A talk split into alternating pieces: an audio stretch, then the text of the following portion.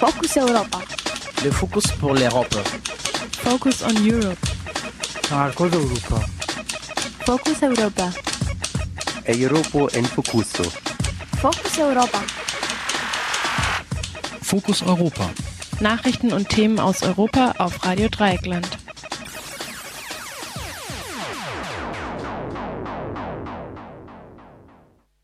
Herzlich willkommen beim Fokus Europa Magazin von Radio Dreieckland, dem Magazin rund um den Brennpunkt Europa.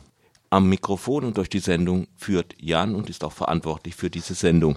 Was haben wir da? Die Türkei ignoriert Entscheidungen des Europäischen Gerichtshofes zum Schutz der Zivilbevölkerung, insbesondere bei bis zu 55 Tage lang dauernden Ausgangssperren. So dann lokale Streikbewegungen in Frankreich, soziale Proteste in Frankreich, im dritten Beitrag geht es um SHL, Schüler helfen Leben. Das sind Schüler, die auf den Fluchtrouten in Südeuropa helfend eingreifen und in der Sendung vorgestellt werden. Und zum Schluss ein Interview mit der Rechtsanwältin Angela Vormaniak darüber, was eigentlich sichere Herkunftsstaaten sind, aus Anlass einer Reihe von Veranstaltungen dazu.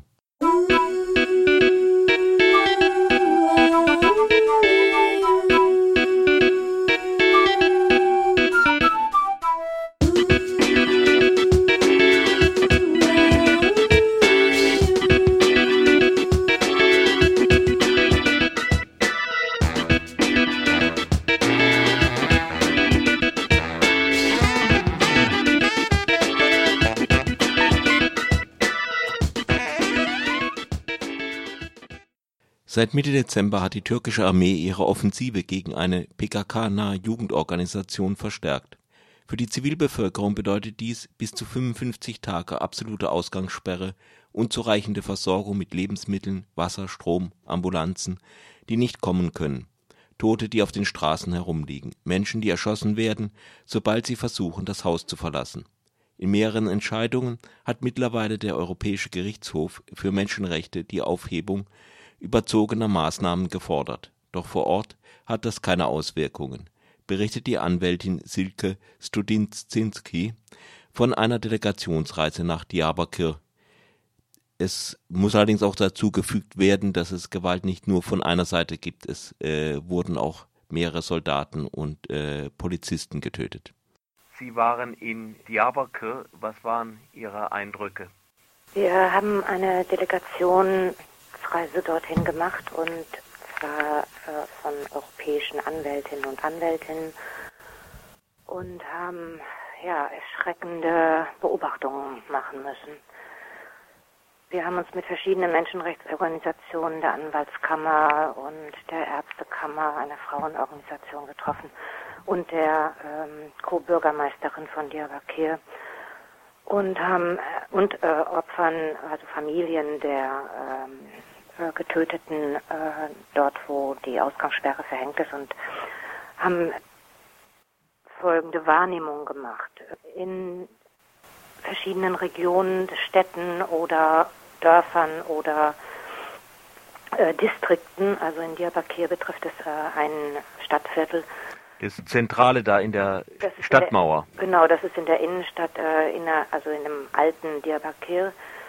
Und dort ist ein ganzes Stadtviertel abgeriegelt. Äh, über 120.000 Menschen sind davon betroffen. Und äh, das, äh, die Ausgangssperre ist eine 24-Stunden-Ausgangssperre und bedeutet seit über 50 Tagen, also ich glaube, heute ist der 55. Tag ungefähr, äh, dieser Ausgangssperre, dass die Leute, äh, die dort sind, also äh, keine Versorgung haben, nur ganz äh, limitierten Zugang zu Elektrizität haben, keine Nahrung haben, keinen Zugang zu ärztlicher Versorgung haben. Äh, wir haben mit Ärzten und Ärztinnen gesprochen mhm. und ähm, und Pflegepersonal, äh, die jeden Tag dort hingehen an den Barrikaden mit ihrem ganzen mit ihrer ganzen äh, Ausrüstung hingehen und äh, Zugang äh, um Zugang bitten und äh, zurückgewiesen werden.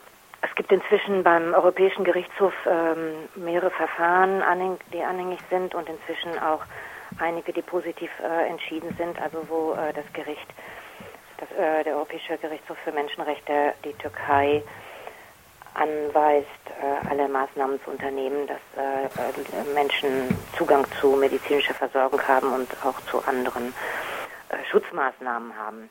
Aber wie Sie beobachtet haben, hat das ja anscheinend nicht die Wirkung, dass das überall geschieht. Nein, und wir haben auch gefragt, die erste positive Entscheidung kam am 19. Januar. Und wir haben auch gefragt, ob sich seitdem etwas, also wir waren ja kurz danach da, und jetzt, also gibt es in der Zwischenzeit einige Entscheidungen, ähm, und ob sich irgendetwas geändert hätte, also ob jetzt zum Beispiel äh, medizinisches Personal Zugang hat. Also in diesem Altstadtviertel gibt es praktisch keine ärztliche Versorgung oder kein Krankenhaus oder äh, irgendetwas. Und dann natürlich die Lebensbedingungen katastrophal sind, also kein Zugang äh, zu sauberem Wasser, zu Trinkwasser, keine äh, Nahrungsmittelversorgung, äh, mhm. Äh, die gewährleistet ist und natürlich ja die Leute auch davon äh, zusätzlich noch krank werden und das Ganze natürlich im Winter dort. Also als wir jetzt gerade da waren, hat es zwar nicht mehr geschneit, aber es war auch so etwa um die null Grad. Also das heißt ähm, das erschwert natürlich nochmal äh, die Bedingungen und äh, verschlechtert natürlich auch erheblich den äh, Gesundheitszustand der dort lebenden Menschen. Mhm. Und äh, wir haben bisher nicht, also zumindest was wir in Erfahrung bringen äh, konnten, irgendeine Änderung wahrgenommen, die äh, dort stattfindet, nachdem der Europäische Gerichtshof Eilentscheidungen getroffen hatte. Nun begründet ja die türkische Regierung diese Maßnahmen mit dem angeblich notwendigen Kampf gegen Terroristen, mit Barrikaden, die errichtet wurden, mit Gräben, die den, auf den Straßen gezogen wurden. Haben Sie davon etwas mitbekommen? Also was wir mitbekommen haben, wir konnten natürlich, wir kommen nicht rein in dieses Viertel, das ist komplett abgeriegelt, also da kommt niemand äh, von außen rein, jetzt äh, wie wir als Delegation oder sonst irgendwer, wer, also es ist wirklich komplett abgeriegelt. Äh, also was wir gehört haben, war Tag und Nacht Gewehrfeuer oder ähm, ähm, ansonsten also offensichtlich Kämpfe, die stattgefunden haben oder so. Und äh, das konnte man wahrnehmen, also äh, von außen. Aber dieser Einwand der Türkei oder die angebliche, warum diese Maßnahme gerechtfertigt soll, sein soll, äh, das ist natürlich rechtlich gesehen oder überhaupt ausgeschlossen, selbst wenn dort äh, Kämpfer sein sollten äh, in diesem Stadtviertel, dann rechtfertigt das nicht als Kollektivbestrafung ein ganzes Stadtviertel abzuregeln, komplett von der Außenwelt ähm, und Leute äh, ihrer fundamentalen Rechte zu berauben. Und äh, wie gesagt, es geht auch hier um das Recht auf Leben als allererstes und natürlich viele andere Rechte, die hier verletzt werden. Also es ist eine Kollektivbestrafung, die nicht zulässig ist und äh, durch nichts gerechtfertigt ist. Rein prozessual äh, ist es auch gar nicht möglich, eine Ausgangssperre dieser Art zu verhängen, da äh, dazu ein Ausnahmezustand ähm, vorher ausgerufen werden müsste von der, der ist nicht Regierung. ausgerufen. Den gibt es nicht. Und dann wäre äh, unter bestimmten Umständen Einschränkungen, aber kürzerer Art, also wir, äh, da reden wir nicht über über 50 Tage jetzt hier wie in dem Stadtviertel Essur in Diyarbakir, kürzere Maßnahmen und natürlich auch keine, die äh, 24 Stunden äh, rund um die Uhr andauern, wären dann solche Ausgangssperren durchaus möglich. Aber wie gesagt, es gibt keinen Ausnahmezustand, der verhängt worden ist.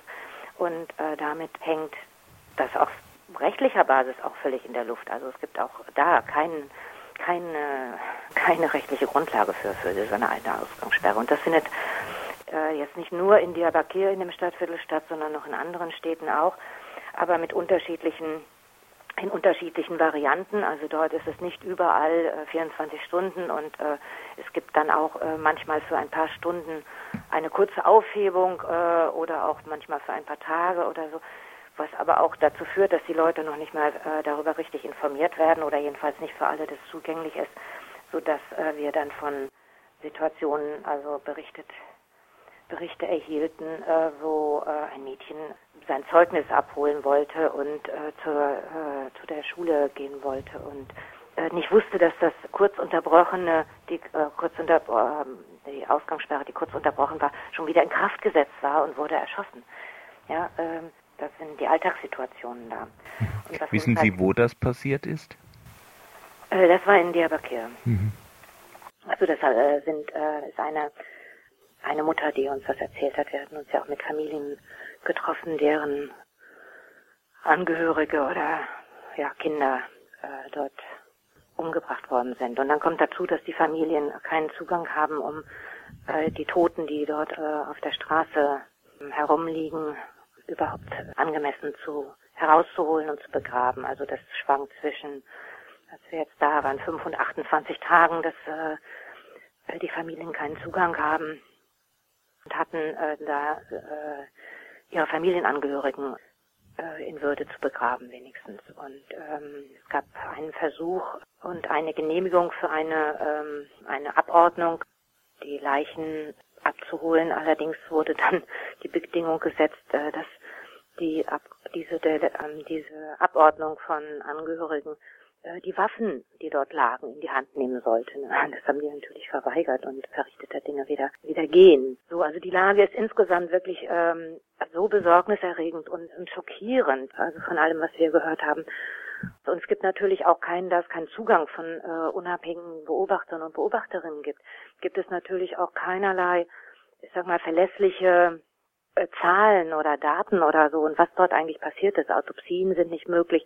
Das heißt, was dort passiert, erfährt man praktisch nicht. Es gibt manchmal Pressemeldungen und äh, Menschen, die von innen Presse informieren und äh, die Angehörigen, mit denen wir gesprochen haben, haben ihre Informationen auch, dass ihre Kinder getötet worden sind, auch aus der Presse erhalten. Das muss man sich mal vorstellen.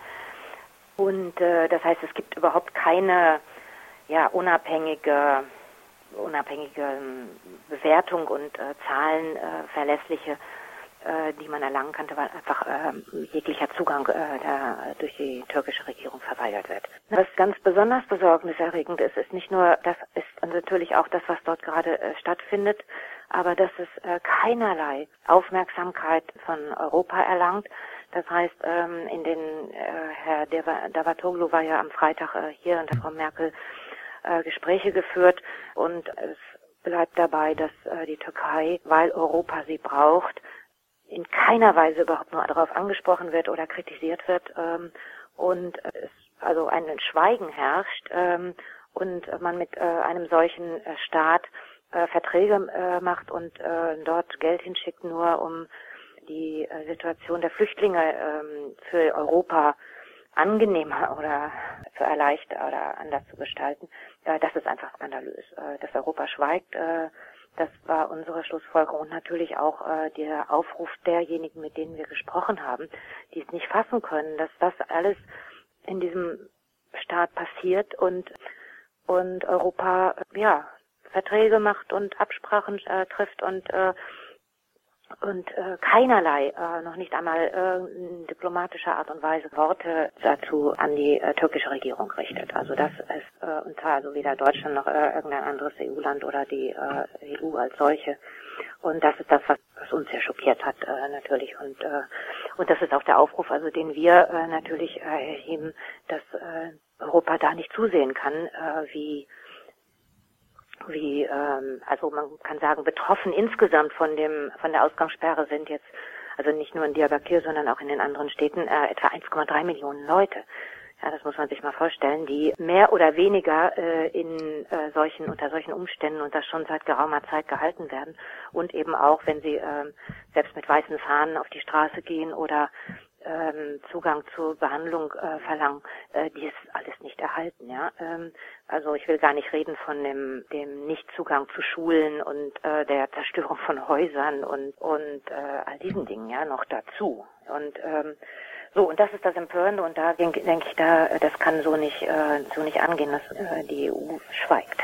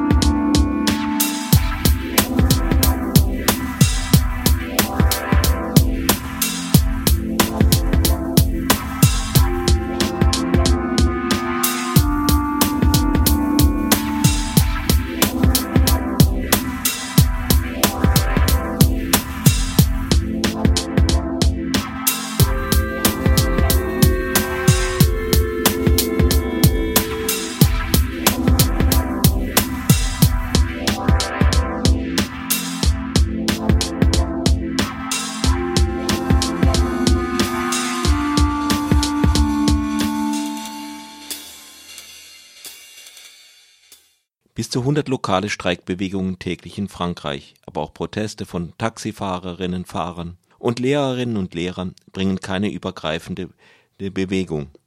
Was ist los bei unserem Nachbarland? Das fragte mein Kollege Fabian, unseren Frankreich-Korrespondenten Bernard Schmidt. Ist man dabei in Frankreich die Lethargie zu überwinden? Nur ansatzweise bislang. Also es gab einen Streik- und Aktionstag der Gewerkschaften und der abhängig Beschäftigten in den öffentlichen Diensten am Dienstag dieser Woche, am 26. Januar. Es waren laut Gewerkschaftsangaben rund 100.000 Menschen unterwegs, also äh, frankreichweit in verschiedenen Städten.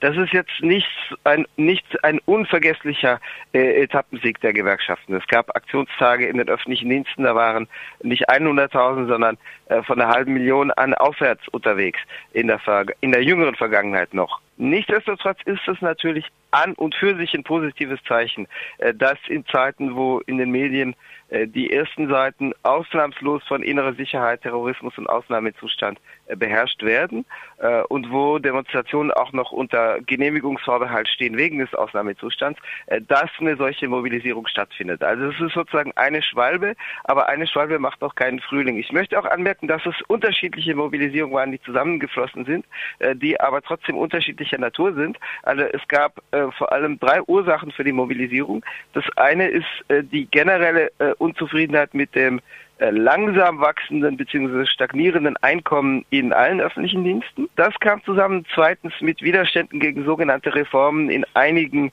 einigen Sektoren. Das trifft insbesondere für die Schulen zu, wo die Mittelstufe, das Collège, wie man in Frankreich sagt, also das die Mittelstufe ist hier als Gesamtschule organisiert, also wo die Mittelschule äh, reformiert werden soll, aber auch bei den Krankenhäusern, vor allem im Großraum Paris, ähm, in den öffentlichen Krankenhäusern, wo die Arbeitszeit sogenannt reformiert werden soll, also zu Lasten, zu Ungunsten der Beschäftigten, da geht es um weniger Freizeitausgleich. Und das Dritte, du hast es angesprochen, der dritte Aspekt war die Mobilisierung der Taxifahrer, was ja eigentlich eine Mobilisierung von prekarisierten Kleingewerbetreibenden ist, äh, weil die Mehrzahl der Taxifahrer sind Eigentümer ihrer eigenen also einmal Eigentümer ihrer Lizenz und dann Eigentümer ihres Fahrzeugs oder von wenigen Fahrzeugen, also die durch die äh, wachsende und durch den Gesetzgeber begünstigte Konkurrenz äh, gegen äh, tatsächlich gegen durch Billiganbieter äh, gegen die äh, sozusagen ähm, aufgebracht werden. Was äh, das Ganze überschattet ist tatsächlich die bis zu diesem Vormittag anhaltende Mobilisierung der Taxifahrer. Das ist also sozusagen die dynamischste, sich zum Teil auch in äh, militanten Zwischenfällen entladende Mobilisierung äh, im Augenblick. Die hat sozusagen auch die Mobilisierung der Lohnabhängigen, also der Staatsbediensteten in den öffentlichen Diensten ein bisschen überschattet, weil äh, sie, weil es da zu mehr Zwischenfällen kam und weil diese Mobilisierung auch anhält. Also auch heute früh campieren noch äh, die, die verbleibenden Protestierenden am, an einem der Stadtausgänge von Paris an der Porte Maillot. Und äh, seit vorgestern gibt es auch einen Vermittler, der, also einen Ombudsmann, der durch einen früheren Abgeordneten oder immer noch Abgeordneten, der diese Rolle jetzt übernimmt, der äh, durch die Regierung eingesetzt worden ist. Bernhard, wir haben in der Vergangenheit immer wieder über die andauernde Flexibilisierung der Arbeitszeit, über die Angriffe auf das Arbeitsrecht äh, gesprochen. Sprechen diese Mobilisierung jetzt dafür, dass äh, Hollande diese ganzen Schritte nicht mehr äh, ganz äh, so widerstandsfrei vollziehen kann? Im Moment würde ich sagen, leider im Gegenteil weil die Mobilisierung betraf ja, äh, wie erwähnt, die öffentlichen Dienste, also die Staatsdienste aus guten Gründen. Die hatten gute Gründe zu mobilisieren und sie betrafen mit den Taxifahrern und Taxifahrerinnen prekarisierte Kleingewerbetreibende, denen es sozusagen wirtschaftlich an die Existenz geht. Aber im gesamten Privatsektor, also in der Privatwirtschaft, gab es äh, keinen Streiktag am Dienstag, aber es ist vor allem der Privatsektor, der von der Offensive zur Flexibilisierung des Arbeitsrechts äh, bedroht ist. Äh, und da häufen sich auch die Ankündigungen gerade auch Anfang dieser Woche, weil die sogenannte Badinter-Kommission, also eine Kommission, die im Herbst eingesetzt worden ist im September ähm, zur Reform des Arbeitsgesetzbuches, zur grundlegenden Reform des Arbeitsgesetzbuches. Die übergab ihren Untersuchungsbericht an den Premierminister und seit Montag, also seit Anfang dieser Woche, häuften sich tatsächlich auch die Debatten, äh, die in den öffentlichen Medien rüberschwappen über die kommende Reform des Arbeitsgesetzbuches. Also die regierungsoffizielle Ankündigung vom Premierminister Manuel Valls und von Präsident François Hollande sind offiziell beruhigend. Es wird gesagt, also es wird der generellen Arbeitszeitregelung nicht an den Kragen gehen und es wird auch dem unbefristeten Arbeitsvertrag, dem CDI, nicht an den Kragen gehen. Ich meine, das ist ein guter Witz, weil der CDI ohnehin zwar noch theoretisch die rechtliche Norm ist, aber praktisch erfolgt die Mehrzahl der Anstellungen im Moment nicht mehr im unbefristeten Vertrag, sondern in äh, Zeitverträgen und befristeten Verträgen. Also theoretisch ist der unbefristete Vertrag die Norm. Faktisch ähm, wird die Mehrzahl der Einstellungen nicht äh, nach dieser Norm vorgenommen. Und was die Arbeitszeit äh, betrifft, so gibt es äh, die etwas härtere Gangart, zumindest auf verbaler Ebene von Wirtschaftsminister äh, Emmanuel Macron, der ein lupenreiner Neoliberaler ist, ein ehemaliger Geschäftsbanker, äh, der sagt, äh, ich würde gern der Arbeitszeitregelung, also die vorsieht, dass durchschnittlich, es geht hier um eine auf Jahresmaßstab berechnete Durchschnittsnorm und nicht um eine äh, Woche für Woche geltende Norm, durchschnittlich beträgt die Arbeitszeit ja derzeit 35 Stunden durchschnittlich. Das heißt nicht, dass jede Woche 35 Stunden gearbeitet werden soll, sondern der Gesetzgeber sagt, im Jahresdurchschnitt soll es auf einen Mittelwert von 35 Stunden hinauslaufen. Das kann heißen, eine Woche 27, eine Woche 42 Stunden, je nach Vereinbarung äh, im Betrieb und das kann auch vom Arbeitgeber angeordnet werden. Also die, die gesetzliche Mindestnorm lautet nur, dass der Arbeitgeber mindestens sieben Tage vorher ankündigen soll, äh, ob man sozusagen ähm, im oberen oder im unteren Bereich des Flexibilitätsbandes liegt in der kommenden Woche. Also Macron sagt, er will generell dieser Regelung zu Leibe rücken, sodass es also auch bedeuten könnte, dass eben mehr als 35 Stunden im Wochenschnitt über das Jahr verteilt vereinbart werden können. Also bislang ist es ja so, dass zwar mehr gearbeitet werden kann, im Jahresmaßstab als durchschnittlich 35 Stunden, das aber halt was dann über diese 35 Stunden im Jahresmittel hinausgeht. Äh, Überstunden sind, die abgegolten werden müssen. Was die Regierungsankündigung jetzt besagt ist, dass gesagt wird, nein, nein, es bleibt dabei, dass Überstunden abgegolten werden müssen. Was aber äh, Premierminister Walz hinter der lauten Ankündigung es geht den Überstundenzuschlägen nicht an den Kragen. Nicht dazu sagt, ist, wie hoch sie ausfallen sollen. Und da wird die Krux liegen, weil es eben sein kann, dass die künftig auch sehr äh, geringfügiger ausfallen können als bisher. Also bisher gilt, dass in kleineren und mittleren Betrieben mindestens 10 Prozent Überstundenzuschlag zum Lohn dazu bezahlt werden müssen, in größeren mindestens 25 Prozent oder ab der 39. Stunde mindestens 25 Prozent. Und äh, was jetzt aber völlig offen gelassen wird, ist, also es soll dabei bleiben, dass es einen Zuschlag geben soll, aber wie hoch der ausfallen soll, das wird völlig offen gelassen. Und das ist äh, sozusagen das große Feld, wo die Regierung jetzt hineinstößt und wo wahrscheinlich Verschlechterungen sich ankündigen.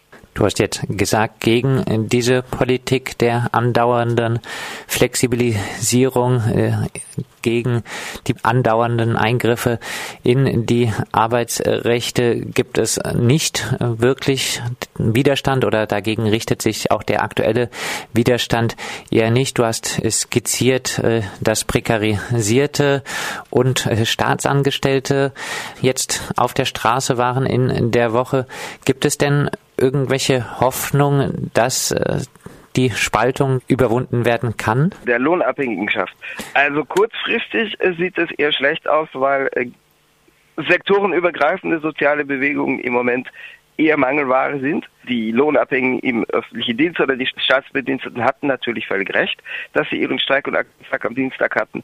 Aber im Privatsektor deutet sich keine vergleichbare Dynamik im Augenblick an. Die Gewerkschaften protestieren natürlich äh, gegen die Regierungspläne. Selbst die rechtssozialdemokratisch geführte CFDT, also der zweitstärkste Dachverband hinter der CGT, hat verbal ein bisschen aufgemuckt und hat also angekündigt am Dienstag, hat gesagt, die Lohnabhängigen brauchen aber eine gewisse Sicherheit. Das heißt, sie müssen auch wissen, äh, wie hoch Überstundenzuschläge ausfallen können. Da braucht es eine Norm und so. Also selbst die haben ein bisschen rumgemosert, obwohl sie normalerweise auf Regierungslinie liegen. Das ist der zweitstärkste Dachverband, der mit einigen, äh, mit der Spitze einiger DGB-Gewerkschaften in Deutschland gut verbändelt ist. Die äh, CGT, der größte Dachverband, der etwas radikaler ist und andere eher auf dem linken Flügel der Gewerkschaften angesiedelte Verbände wie Solidär, die, die protestieren natürlich lautstark, aber es deutet sich keine Streikbewegung auf übergreifender Ebene an. Das bedeutet aber nicht, damit das jetzt nicht äh, missverstanden wird, das bedeutet nicht, dass es Friedhofsruhe gäbe im Lande. Es gibt eine kommunistische oder neostalinistische Website, die relativ viel Sachen zu sozialen Bewegungen macht. Die heißt San, Opes Panicola, das ist der Titel eines Lieds aus der Pariser Kommune von 1871. Und äh, diese Webseite zählt regelmäßig die sozialen Bewegungen in ganz Frankreich. Und am Dienstag vor äh, dem Streiktag vom 26. Januar, der also die Staatsbediensteten betraf. Am Dienstag, den 19. Januar, gab es nach ihrer Zählung 100 Streikbewegungen in ganz Frankreich. Also lokale, örtliche. oft aber nicht nur in den öffentlichen Diensten oder in Transportbetrieben, in städtischen Verkehrsbetrieben. Das heißt, auf örtlicher Ebene rumort es, aber das äh, fließt im Moment nicht zusammen zu einer übergreifenden, sektorenübergreifenden Bewegung. Es gibt natürlich auch Sachen, die die soziale Wut ein bisschen kristallisieren. Im vergangenen Herbst, im Oktober 2015 war es die angekündigte Massenentlassung bei Air France. Also das Unternehmen hält sich jetzt ein bisschen zurück und hat die äh, Entlassungen erstmal auf die etwas längere Bank geschoben bis bis äh, 2017, 2018. Die Verwaltung hat auch die Entlassung eines der CGT-Vertrauensleute abgelehnt. Also bei gewerkschaftlichen Vertrauensleuten oder Mandatsträgern muss die öffentliche Verwaltung, die Arbeitsinspektion und dann der bezirkliche Arbeitsdirektor oder Arbeitsdirektorin muss die Entlassung genehmigen. Also sozusagen Mandatsträger können nicht ohne öffentliche Genehmigung, ähm, ohne Verwaltungsgenehmigung entlassen werden. Und die Entlassung eines der Betreffenden, der CGT-Vertrauensmann war, also der an den sogenannten Gewalttaten gegen einen hohen Manager im, im Herbst beteiligt gewesen sein soll, die wurde gerade diese Woche abgelehnt. Das heißt, äh, bei Air France äh, wird eher im Moment die Linie gefahren, die Sache sich beruhigen zu lassen. Es gab ja eine Eruption von äh, Wut und Zorn, die im Herbst dazu geführt hat, dass äh, im September dass äh, höhere Manager ohne Hemd über den Zaun klettern mussten. Die Bilder gingen ja um die Welt. Äh, da steht noch ein Prozess an, der ist jetzt aber auch von der aktuellen Zeit gerade geschoben worden auf Mai. Das heißt, der sollte jetzt stattfinden. Da, da fand aber eine äh, Audience, eine Sitzung statt, wo sich die beiden Parteien erstmal darauf einigten, dass äh, die und die Liste von Zeugen geladen werden soll. Das ist jetzt erstmal auf Mai verschoben.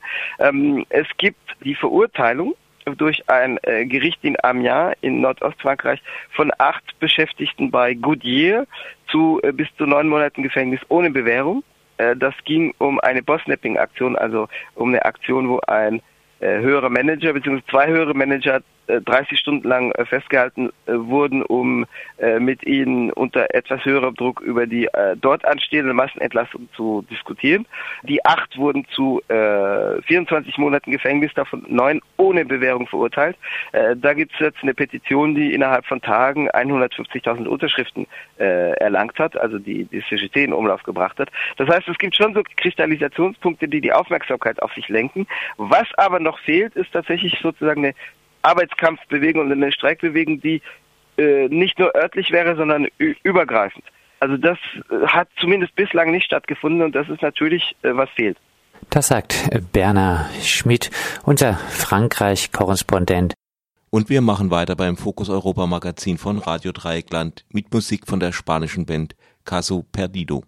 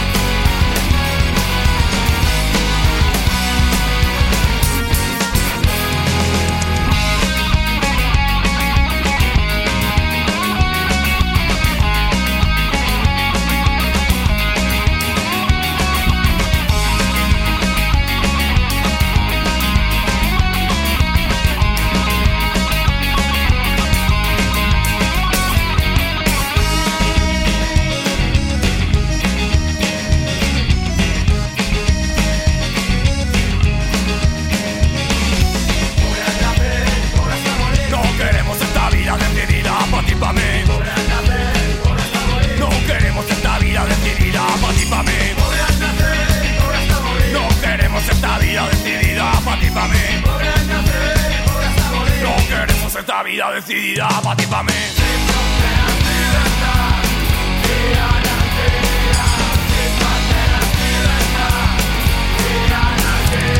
Buscamos una utopía difícil de conseguir, un mundo distinto donde poder convivir. Buscamos una utopía difícil de conseguir, un mundo distinto para ti, para mí.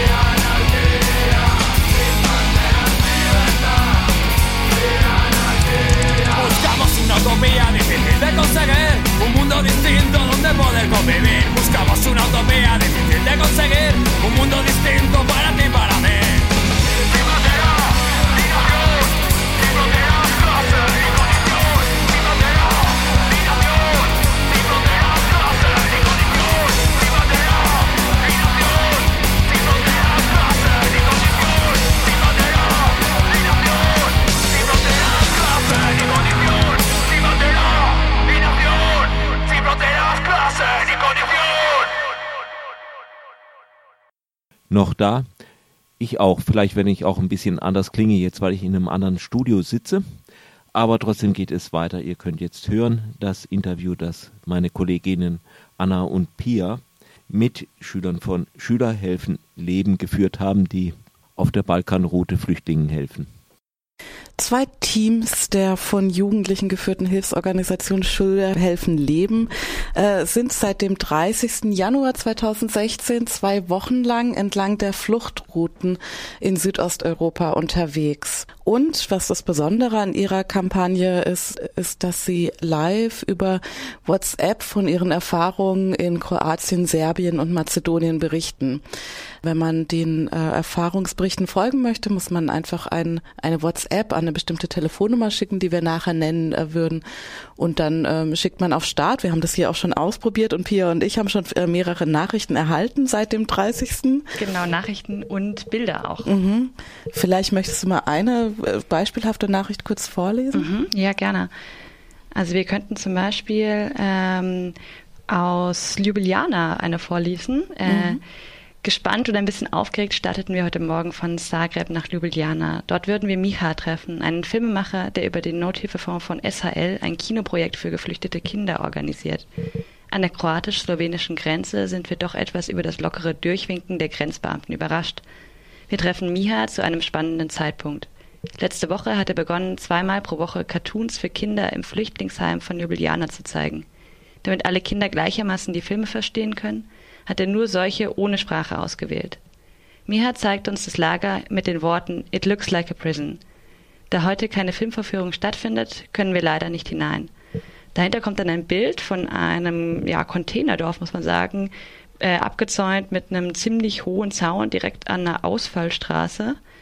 Ähm, in dem Heim sollen anscheinend circa 300 Flüchtende auf Asyl in Slowenien warten. Ja, das war jetzt beispielhaft eine WhatsApp-Nachricht, äh, die man äh, da so bekommt, wenn man sich anmeldet. Ähm, wir haben jetzt äh, Sandra und Rune ähm, auf Skype. Ich versuche es jetzt gerade mal anzurufen und dann werden wir mit Ihnen über dieses spannende Projekt sprechen. Hallo? Guten Morgen, Sandra und Rune. Wir haben gerade schon eine kleine Anmoderation gemacht und haben auch eine eurer WhatsApp-Nachrichten, und zwar die aus Ljubljana, die erste aus Ljubljana war das, glaube ich, vorgelesen. Das heißt, wir haben schon ein bisschen was zu dem Projekt gesagt. Ähm, auch, dass eure Kampagne am letzten Samstag ja gestartet ist und ihr für zwei Wochen jetzt äh, in Südosteuropa unterwegs seid. Die erste Frage von uns wäre dann, wie es ähm, überhaupt zu der Initiative kam und welche Ziele ihr damit verfolgt. Also der Grund für die Reise war ähm, oder ist halt der, dass wir halt seit Mitte September ungefähr letzten Jahres angefangen haben, lokale Initiativen hier auf dieser Balkanroute zu unterstützen, die direkte Hilfe für Flüchtende leisten. Und da sind so inzwischen über 40 äh, Projekte zustande gekommen. Und wir wollen halt gerne jetzt diese Projektpartner besuchen, sie kennenlernen und mit ihnen über ihre Arbeit vor Ort sprechen. Das ist ein Grund. Und der andere Grund ist halt, dass wir uns selber ein Bild hier von der Situation machen wollen, auch um ähm, einfach die Bedarfe noch mehr kennenzulernen für weitere Projektarbeit. Mhm. Könnt ihr kurz sagen, wie viele Projekte ihr vor Ort ungefähr habt? Das sind jetzt, wenn ich bin vielleicht nicht auf dem aktuellen Stand, war jetzt schon ein paar Tage unterwegs, mhm. aber als ich gefahren bin, waren es 43. Also es sind okay, das ist eine ganz schön große Anzahl. Mhm. Genau. Und genau, der andere Grund für unsere Berichterstattung jetzt auch über WhatsApp ist, dass wir, ähm, also Schüler helfen Leben, ja die Organisation sind, die in Deutschland auch den sozialen Tag organisiert, einmal im Jahr, wo ähm, 700 bis 800 Schulen aus Deutschland machen, sich 80.000 Schülerinnen und Schüler engagieren und wir eben mit dem Tool auch ähm, diese Zielgruppe erreichen möchten und auf die Art und Weise ähm, von unserer Arbeit hier vor Ort berichten wollen und den jungen Menschen auch näher bringen wollen, wie es hier momentan aussieht. Man kann euch ja auch äh, WhatsApp schreiben und ähm, ihr antwortet dann. Gab es denn da schon erste Reaktionen? Wie wisst ihr, wie das äh, Ganze ankommt? Mm, da gab es ziemlich viele Reaktionen, was uns selber auch ähm, überrascht hat und auch sehr freut. Also wir haben das auch explizit gesagt, dass wir uns über Feedback und Fragen und so weiter freuen. Und es gibt tatsächlich sehr viele Nachfragen zu einzelnen ähm, Aspekten, zum Beispiel, wie sind die Flüchtlinge in den Zelten versorgt, ähm, wie geht es den Kindern, ähm, und ähnliches. Das versuchen wir dann natürlich immer äh, nach bestem Wissen und Gewissen zu beantworten. Und es gab aber auch ähm, so ein paar allgemeine äh, Feedback-Kommentare. also die kennen wir nicht im Einzelnen, weil die landen bei unserer Kollegin in Berlin, die das dann wiederum an uns weiterreicht, also die Dinge, die wir halt hier vor Ort dann beantworten. Mhm. Und wisst ihr auch, wie viele Anmeldungen ihr auf WhatsApp äh, bisher habt? Also der Stand von gestern waren 455. Okay, ja. Mhm. Ja, was für uns total beeindruckend ist. Mhm, weil ja. Wir probieren das zum ersten Mal, als wir losgefahren sind, waren das, ähm, ich glaube, so um die 60 und es hat sich dann aber in ganz kurzer Zeit äh, ist die Zahl halt sehr stark nach oben gegangen. Und ähm, wie kann man sich eure Reise denn ähm, genau vorstellen? Also mit wie vielen Personen seid ihr unterwegs? Ich habe gehört, ihr seid in zwei Teams unterwegs. Habt ihr alles vorher organisiert? Wie, wie reist ihr? Vielleicht könnt ihr ganz kurz so ein bisschen eine, eine Beschreibung ähm, eurer Reise äh, noch geben. Mhm. Also jetzt also rein wir, genau, wir sind zwei Teams. Das erste Team besteht aus uns beiden nur, also Rune und mir. Und das zweite Team besteht dann aus auch zwei Stiftungsmitarbeitenden und einer Fotografin. Das heißt, die sind dann zu dritt unterwegs. Und wir haben schon sehr viel vorbereitet. Das heißt, wir haben im Vorfeld ähm, uns die Route überlegt, die wir in jeweils einer Woche machen können, also was realistisch ist, und haben dann auf dieser Route unsere Partnerorganisation kontaktiert. Und mit denen wiederum haben wir dann Treffen ausgemacht, haben dann aber auch gleichzeitig zum Beispiel Akkreditierung für die Flüchtlingscamps beantragt, weil man sich hier offiziell eine Woche vorher anmelden muss ähm, mhm. mit Passkopie und so weiter, was dann hier über das Innenministerium läuft.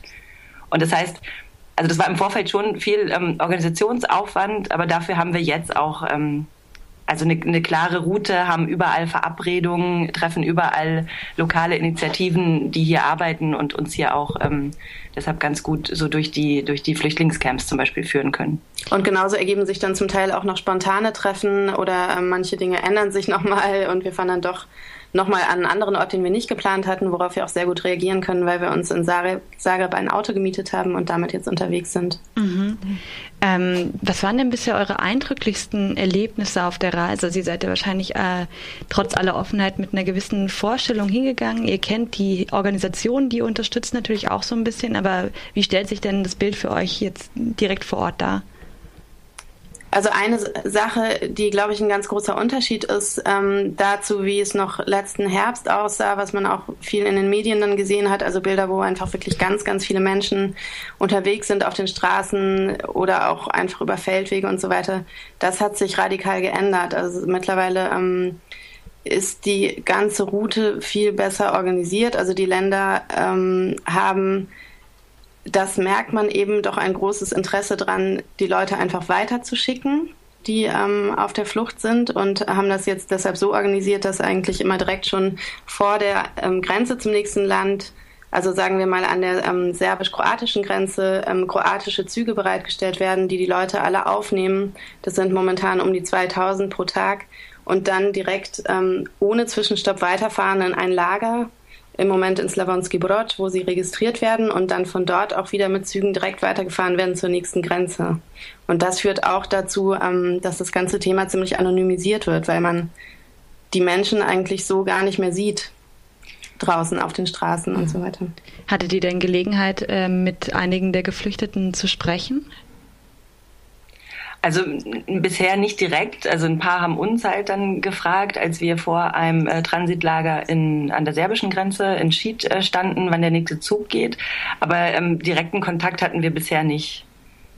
Mhm. Haben dafür aber also über Partnerorganisationen, die halt ja täglich mit den Menschen arbeiten, ähm, viele Eindrücke bekommen und haben halt unsere eigenen äh, Beobachtungen. Mhm. Vielleicht könnt ihr nochmal beschreiben, welche Projekte ihr da ähm, bisher besucht habt, also was deren Schwerpunkte sind. Also ihr ähm, seid ja jetzt noch nicht so lange unterwegs, aber äh, vielleicht die, wo ihr bisher schon mal wart. Ja, genau. Also wir haben angefangen, ähm, das Projekt in ein Projekt in Ljubljana in Slowenien zu besuchen ähm, von einem jungen Filmemacher, der, äh, den wir dabei unterstützen, dass er zweimal pro Woche in einem jetzt Heim für Asylsuchende in Slowenien, in, in Ljubljana, Cartoons für Kinder zeigt. Und ähm, einfach mit dem Hintergrund, dass die Kinder dann zweimal äh, in der Woche für ein paar Stunden einfach vergessen können, wo sie gerade sind, was sie hinter sich haben und einfach nur eine gute Zeit haben, was auch sehr gut funktioniert. Also er meinte, er war sehr, selber beeindruckt von den Kindern, die immer sofort drauf anspringen und lachen und tanzen und immer schon, selbst wenn sie die Cartoons kennen, sich immer schon total auf die nächsten Bilder freuen und auf jeden Fall viel Spaß haben. Und dann haben wir in Slavonski Brod, in diesem jetzt äh, großen zentralen ähm, Transitcamp in Kroatien, unterstützen wir ähm, eine lokale Organisation dabei, ein, äh, also einen, einen geschützten Raum für schwangere Frauen, aber auch für stillende Mütter und Kleinkinder bereitzustellen. Und das ist halt so ein einzelnes, ähm, sehr warmes Zelt auch, ähm, in dem nur Frauen Zugang haben. In der gibt es eine geschützte, blickgeschützte Ecke, wo Mütter ihre Kinder stillen können, wo Kleinkinder gewickelt werden können. Es gibt Hygienematerialien, ähm, frische Windeln und auch ein bisschen Spielzeug für die Kinder. Und ähm, was haben wir noch gesehen? Also genau, heute treffen wir dann noch ähm, treffen wir dann noch zwei Organisationen. Die eine, ähm, die vor allem schwerpunktmäßig zum Thema ähm, Menschenhandel arbeitet und sich hier auch der Aufgabe angenommen hat, vor allem unbegleitete Minderjährige ähm, äh, zu unterstützen oder beziehungsweise davor zu bewahren, dass sie Opfer von Menschenhandel werden und die aber auch äh, beide humanitäre Hilfe in äh, den Camps hier organisieren. Was ähm, bekommt ihr aus euren Nachrichten, von dem, was du gerade erzählt hast, den Eindruck, ähm, dass es eigentlich größtenteils ähm, private Personen, Organisationen, NGOs, ähm, Freiwillige sind, die ähm, die äh, Reise der Menschen oder die Flucht der Menschen ein bisschen ähm, versuchen, leichter zu machen, ein bisschen Unterstützung zu leisten und so weiter. Vielleicht kannst du noch kurz was sagen, ähm, ob mein Eindruck das stimmt oder inwiefern sozusagen ähm, ihr auch Zugang oder ähm, Eindrücke von staatlichen Institutionen habt, wie die mit den Menschen umgehen, beziehungsweise inwiefern äh, dieses System überhaupt funktioniert. Mhm. Also der Eindruck stimmt insofern, und es war auch unser, es war halt unser explizites Ziel, dass wir halt mit diesem Nothilfefonds, den wir letzten September eingerichtet haben, kleinere lokale Initiativen unterstützen wollen, und zwar ab, abseits der großen staatlichen Unterstützung. Und ähm, das funktioniert tatsächlich total gut. Und es sind alles so kleinere NGOs, ähm, die aber immer mit einer großen Anzahl von Freiwilligen arbeiten. Und das heißt, also die Unterstützung, die wir leisten, die würde gar nicht so einen großen Effekt haben, wenn dahinter nicht ähm, unglaublich viele lo lokale Freiwillige sind, die halt diese Arbeit ermöglichen. Und das ist auch ähm, teilweise der Unterschied zu den großen staatlichen Organisationen, die halt äh, nicht nur mit Freiwilligen arbeiten, sondern eben auch halt äh, feste Teams haben, die halt in den Lagern funktionieren. Und das klappt inzwischen nach unserem Eindruck auch ganz gut. Also in den meisten Lagern haben dann tatsächlich die großen internationalen Organisationen wie das Rote Kreuz oder Caritas ähm, übernehmen halt die Hauptkoordinierung und kleinere Initiativen sprechen sich mit ihnen ab. Aber wir haben auch irgendwie immer wieder gehört, dass es halt auch ganz schön lange gedauert hat, bis ähm, die großen Organisationen halt tatsächlich mit ihrer Arbeit angefangen haben. Und dass es auch immer noch Lücken gibt, äh, die nach wie vor von so kleinen Initiativen ähm, gefüllt werden. Vielen Dank äh, an euch beide, Sandra und Rune von der Organisation Schüler helfen Leben. Ähm, eventuell haben einige Hörerinnen und Hörer jetzt Lust, mit euch in Kontakt zu treten und auch eure WhatsApp-Nachrichten zu bekommen. Vielleicht könnt ihr ganz kurz nochmal erklären, wie das geht. Ähm, ja, das kann man nachlesen auf unserer Homepage. Das ist äh, www.schüler-helfen-leben.de. Schüler mit UE natürlich. Und ähm, da findet man gleich auf der Startseite äh, die Beschreibung. Man muss also einfach unsere Telefonnummer zu seinen Kontakten hinzufügen und dann per WhatsApp eine Nachricht schreiben mit Start und wird dann automatisch akkreditiert.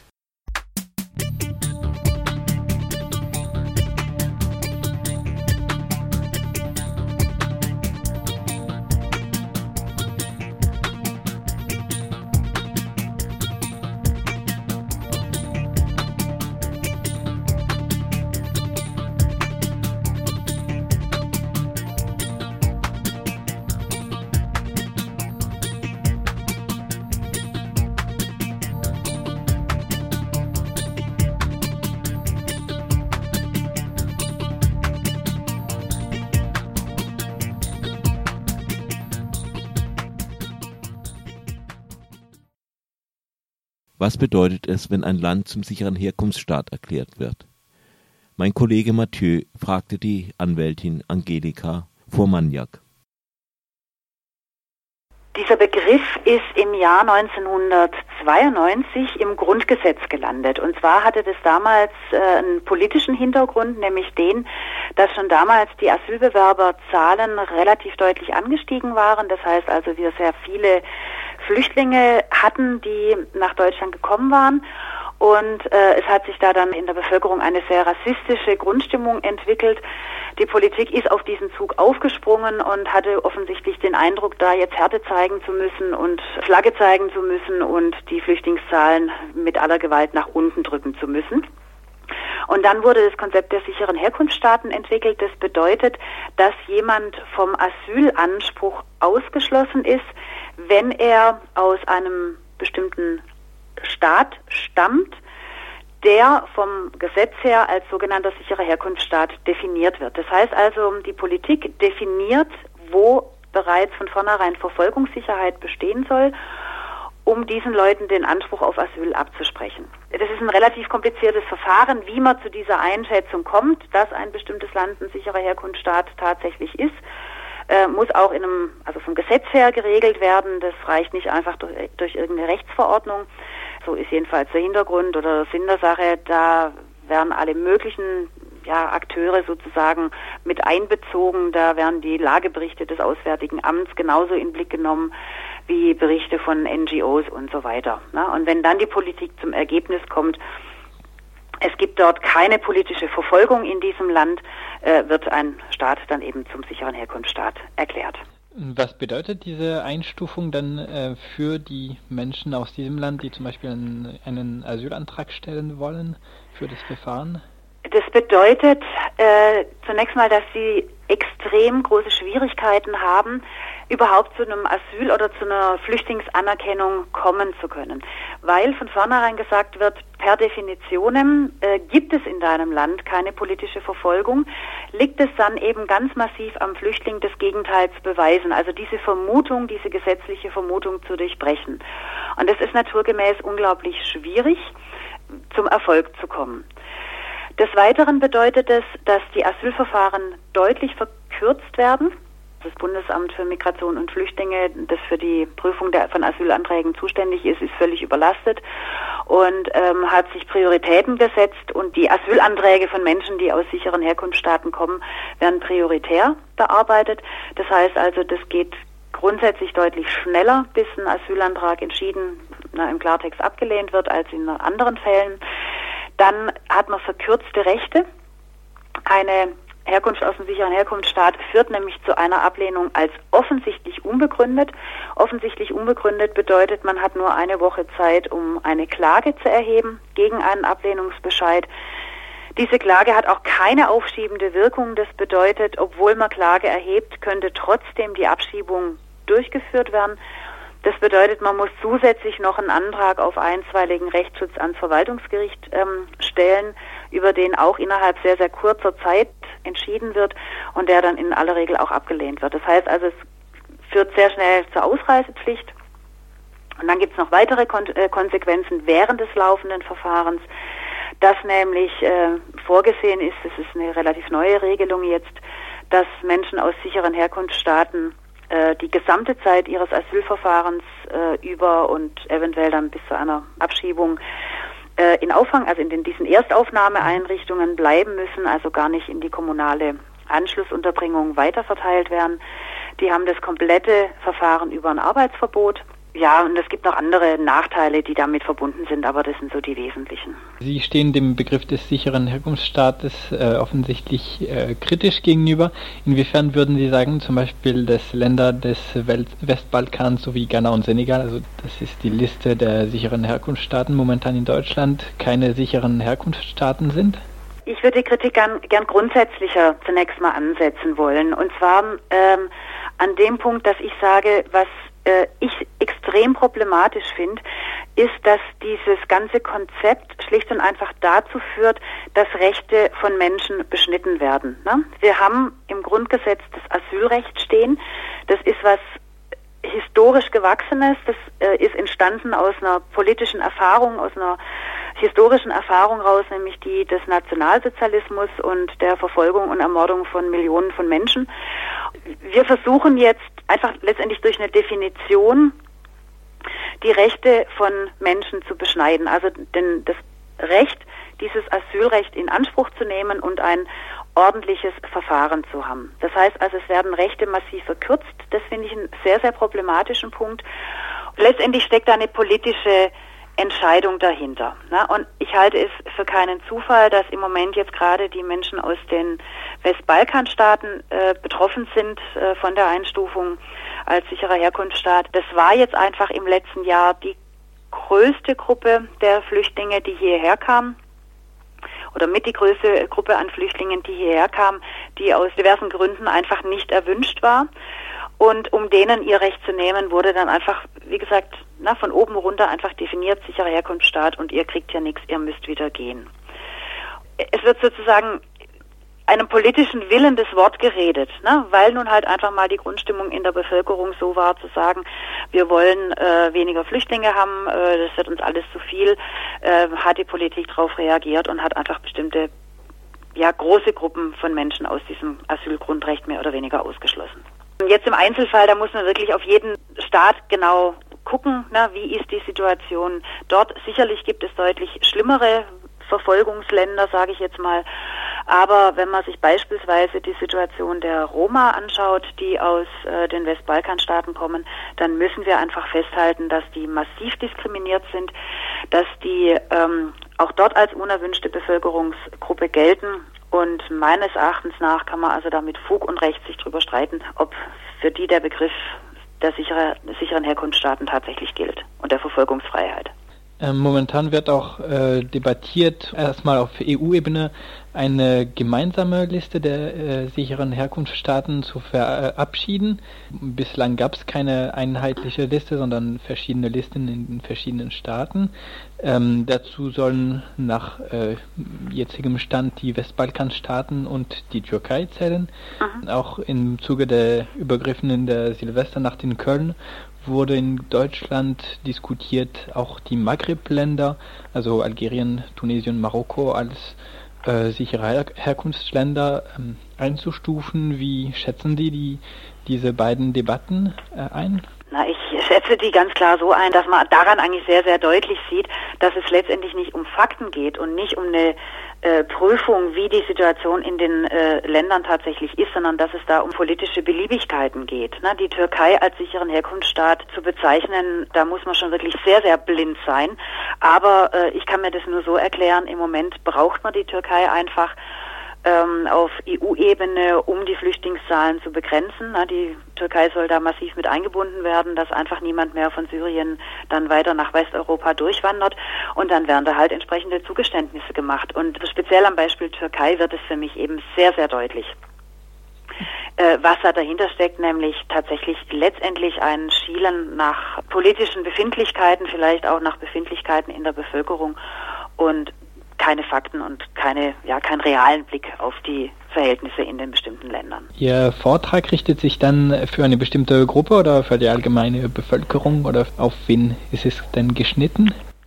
Na, ich bin Rechtsanwältin und da liegt naturgemäß ähm, der Schwerpunkt schon so ein bisschen auf den, den rechtlichen Hintergründen. Von dem her werde ich mich schon darum bemühen, einfach darzustellen, wie die rechtliche Situation der Betroffenen äh, aussieht und könnte mir vorstellen, dass der Vortrag vielleicht insbesondere für äh, Betroffene oder auch ehrenamtliche Helfer interessant ist, die mit den Betroffenen äh, ja, zusammenarbeiten oder mit ihnen zu tun haben.